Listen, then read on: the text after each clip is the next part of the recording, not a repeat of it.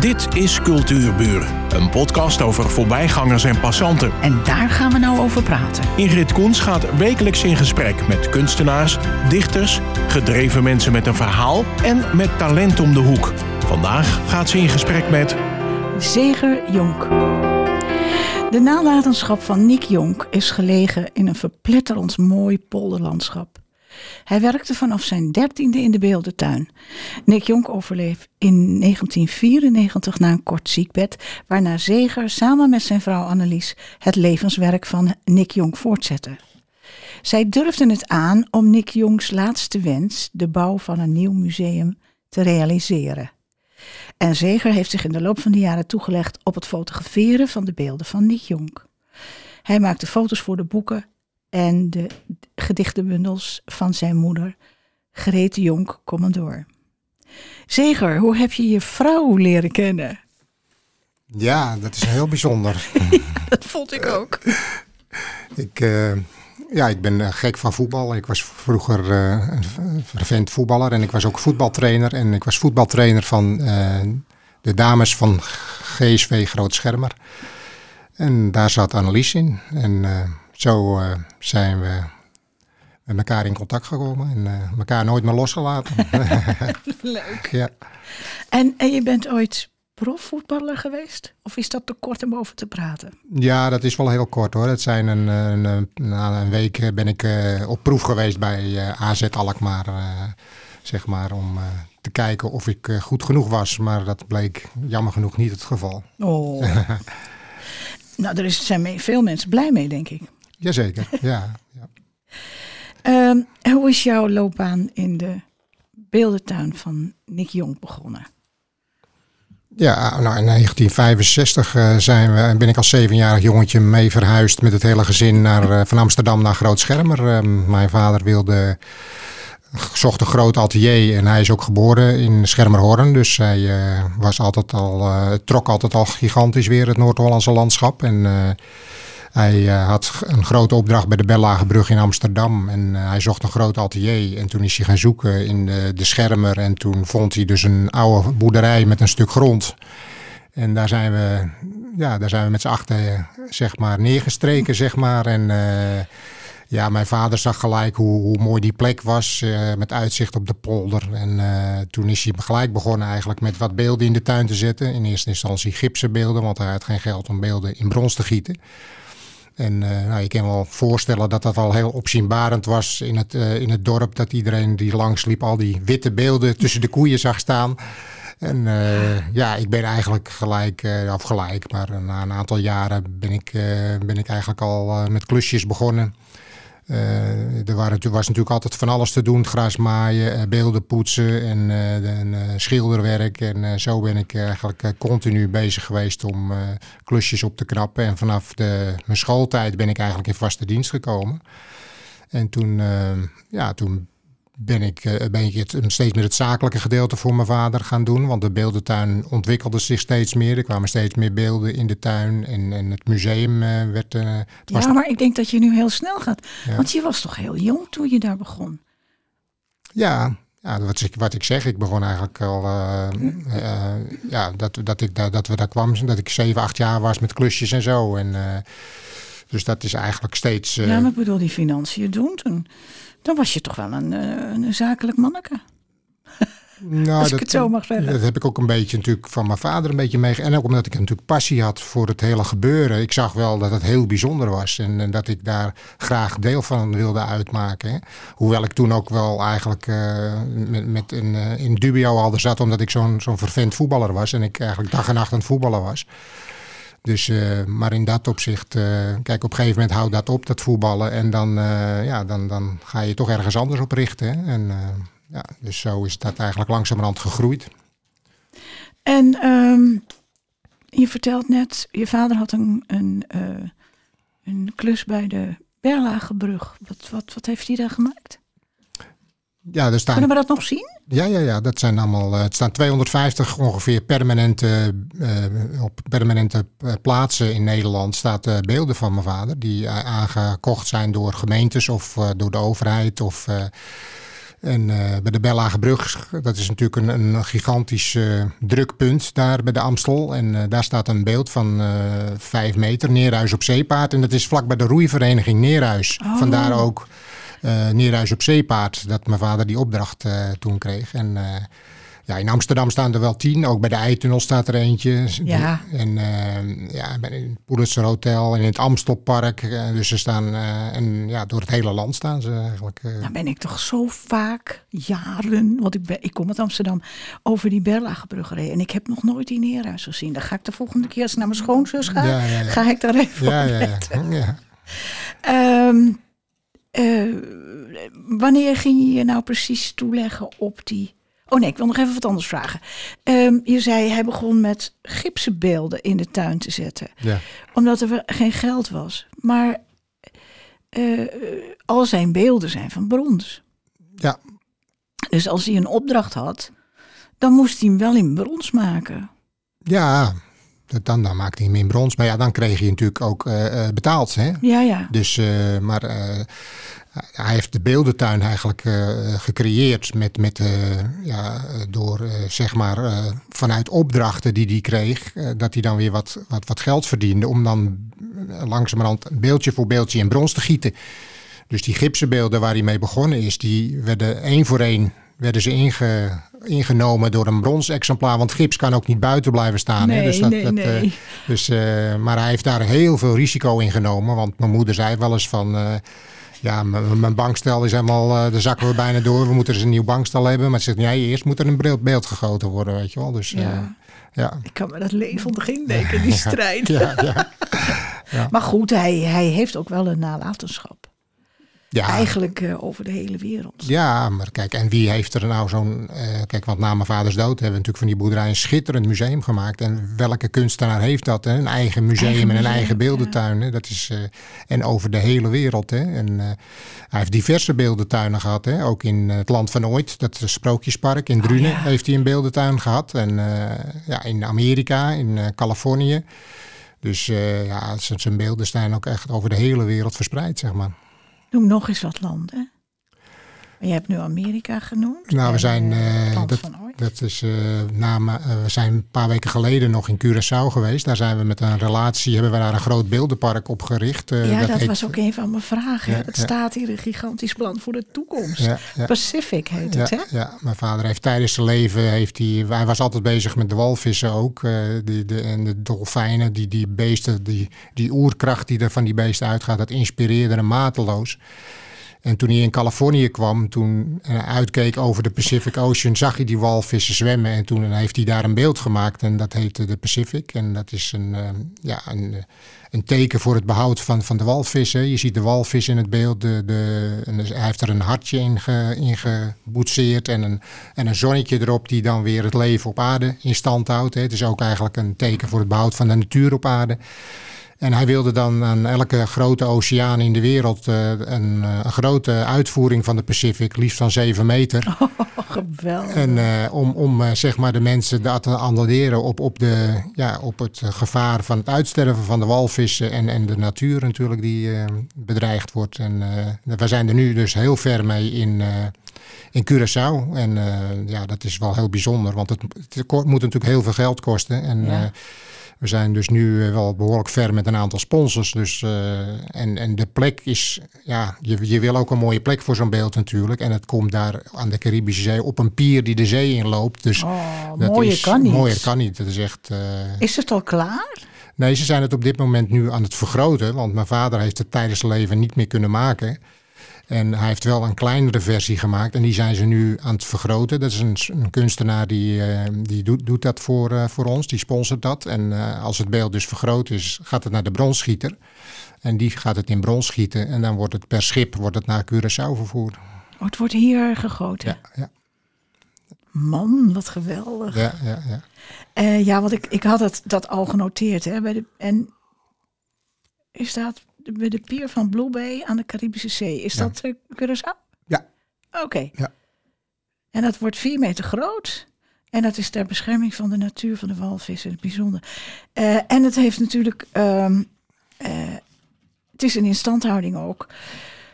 Maar niet alleen van zijn beelden, maar het is nu ook een, een ehm, unieke culturele nalatenschap Mhm. van je vader. Ja. Ja. Ongelooflijk. Ja, ja. Maar het is een. eh, Maar dat, jij hebt dat plan overgenomen. ja, ja, dat is. eh, mijn vader wilde. Ik heb twintig jaar met hem samengewerkt, dus hij, hij, wil- hij wilde dat graag dat ik dat voortzette. En het was natuurlijk een heel gedoe nogal, omdat, eh, omdat hij natuurlijk op een gegeven moment ziek werd. En toen niet lang meer te leven had. En toen had hij een plan op tafel gelegd om, om het nieuwe museum te bouwen. Maar ja, daar was natuurlijk nooit geen geld voor. Dus daar heb ik toen een sponsor voor gevonden. En eh, ja, toen was hij natuurlijk wel heel blij dat, nog, dat hij tijdens zijn leven nog wist dat er een nieuw museum zou gemaakt worden. En, eh, ja. Hoe lang zijn jullie er nou mee bezig geweest met dat museum?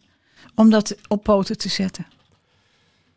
Want ik Nou- hoor dat het een groot museum is. En is daar een huis voor gebouwd? Of is daar een, eh, was er al zoveel ruimte? Nou, het was een oude boerderij. En daar hebben we in gewoond. En daar had mijn vader ook zijn atelier. Ja.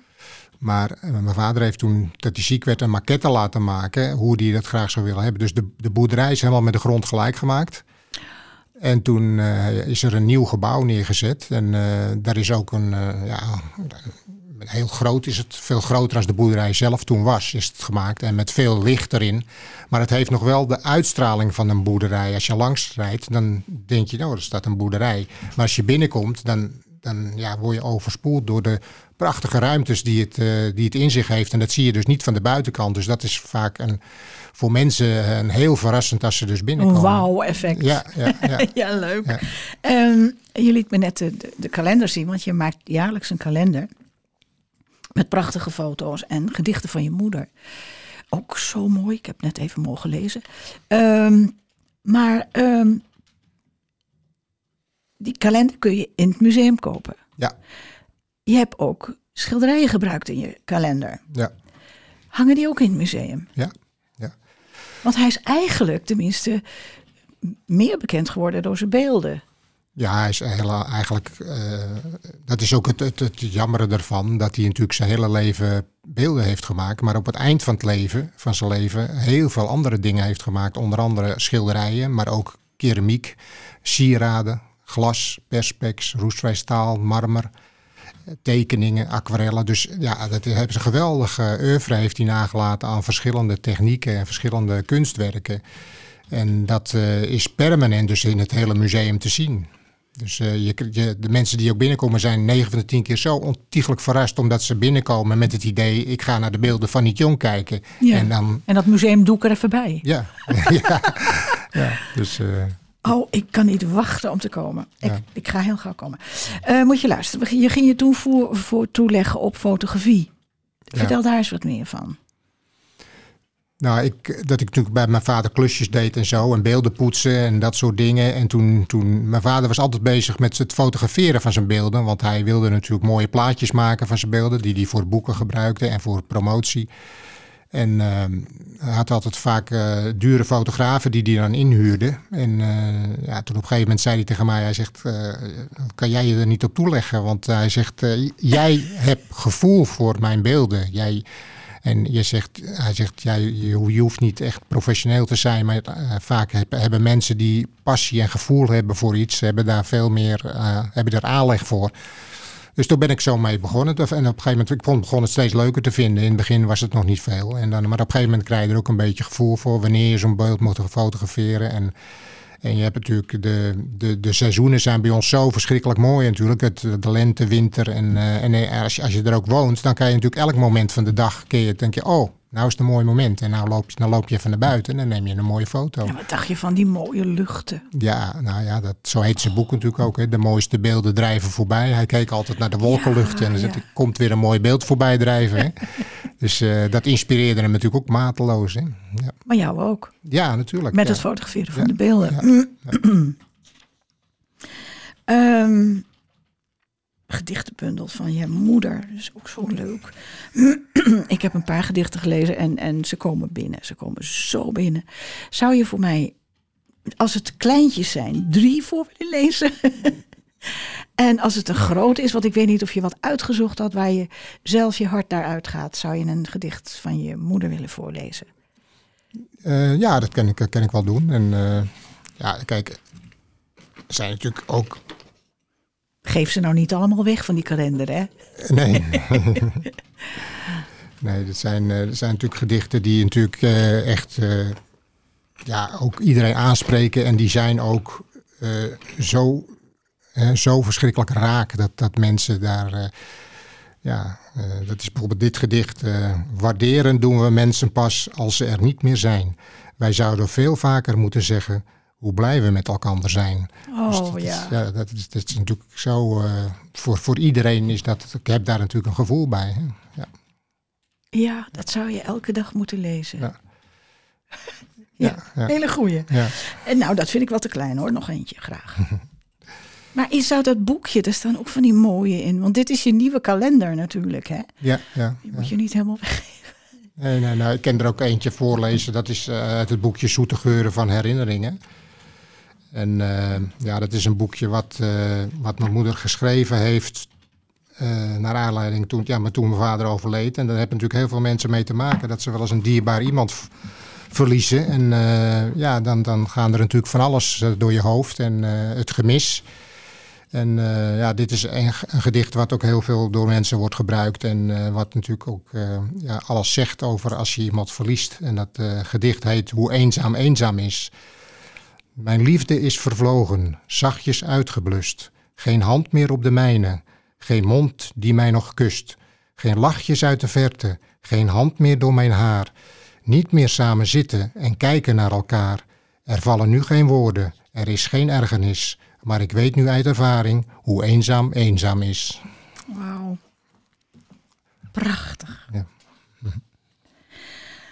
Ah, we gaan weer verder. Ehm, ik heb ook iets gelezen en dat eh, vond ik heel spannend.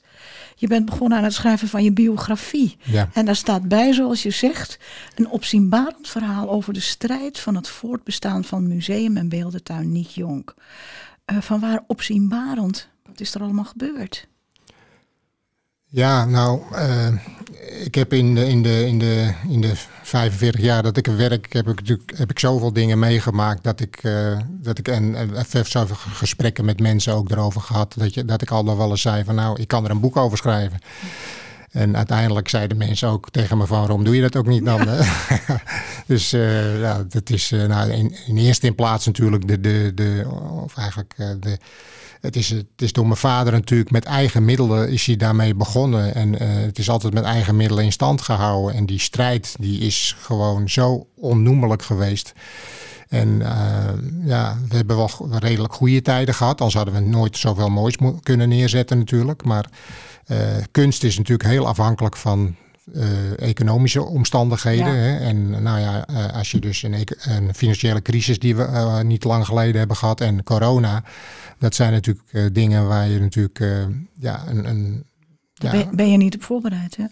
Nee, en dus dat, dat, dat zijn dingen waardoor het voortbestaan, zeg maar. kijk, het museum bestaat 57 jaar en het is met gigantische pieken, maar ook met gigantische dalen.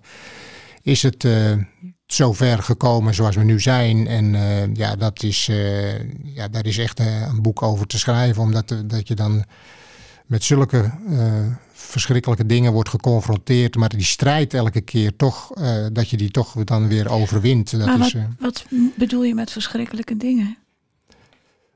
Nou, dat, dat, het, ja, dat het dus dreigt failliet te gaan. Hè? Oh, zo ver? Ja, dus uh, daar heeft mijn moeder ook een uh, groot gedicht over geschreven. Die hangt ook in het museum. Omdat dat continu boven ons hoofd hing eigenlijk, uh, die, die, dat gebeuren. En ja, dus dat is... Kijk, ik heb toen mijn vader overleed, heb ik ook in, de, in de periode dat het beter ging... zijn mijn vrouw en ik naast het museum gaan wonen om voor mijn moeder te zorgen.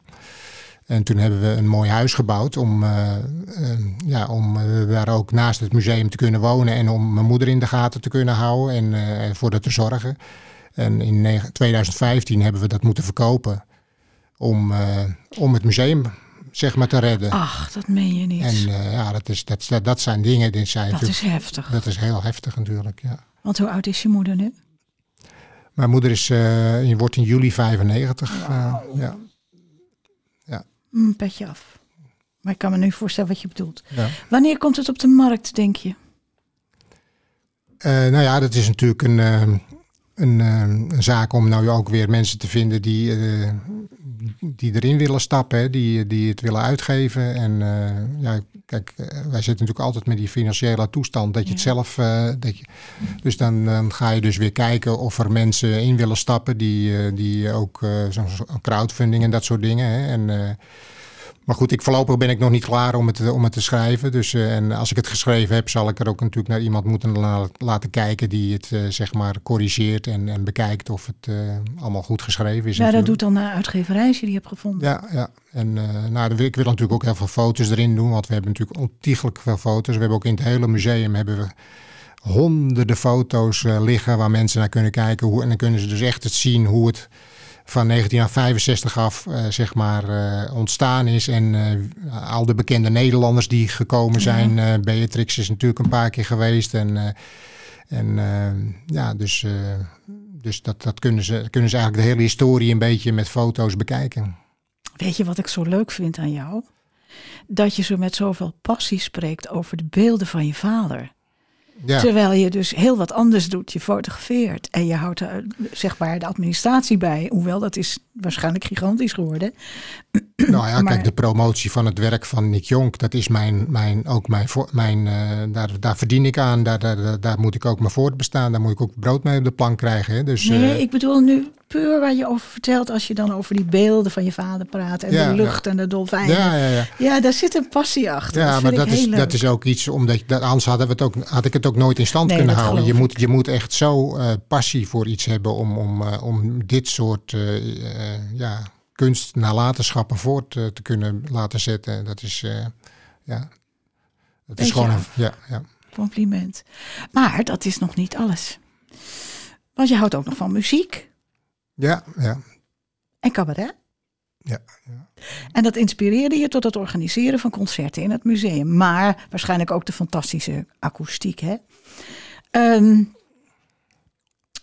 natuurlijk worden we nieuwsgierig. Wie zijn er allemaal geweest? Vertel. Nou ja, je hebt al een paar grote coryfeeën genoemd. Onder andere onze prinses Beatrix. Ja, ja, ja. Maar noem eens wat van de jongens van de muziek. Want er gaan er meer weer optreden. Het staan ook aan de buitenkant van de kalender. Ja, ja, ja, ja. We hebben eh, 16 april hebben we dan Paul van Vliet en Harry Saxioni. eh, die, eh, dat is sowieso uniek omdat eh, ze nooit samen hebben opgetreden. Nee.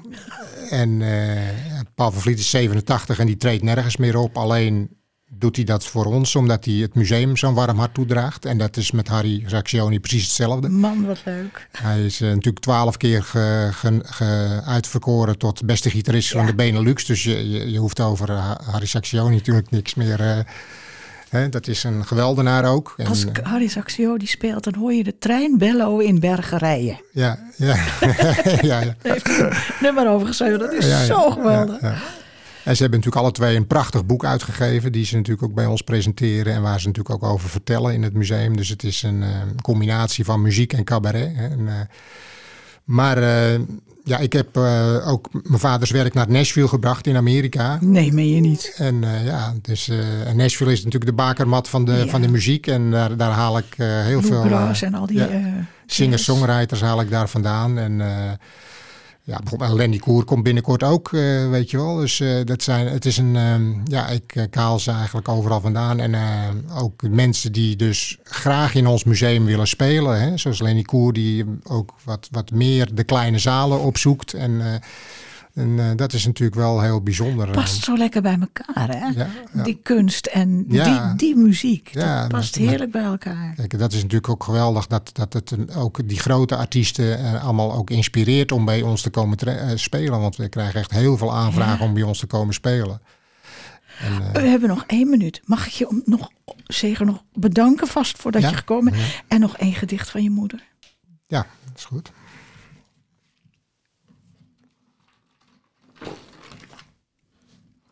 Hij bladert nu door de kalender. Ik ben benieuwd waar hij naartoe gaat. Dat is het uh, gedicht uh, deze. De allerbeste vrienden kun je tellen op één hand. Ze, no ze, nemen je zoals je bent en niet voor roem of stand. Ja, dankjewel dat je er was. Ja, Ik kom gauw op bezoek. Jo. Oh, uh, wacht even. Even de website. www.nickjonk.nl Dit was Cultuurbuur, een podcast van Ingrid Koens en Streekstad Centraal. Bedankt voor de aandacht en tot de volgende Cultuurbuur.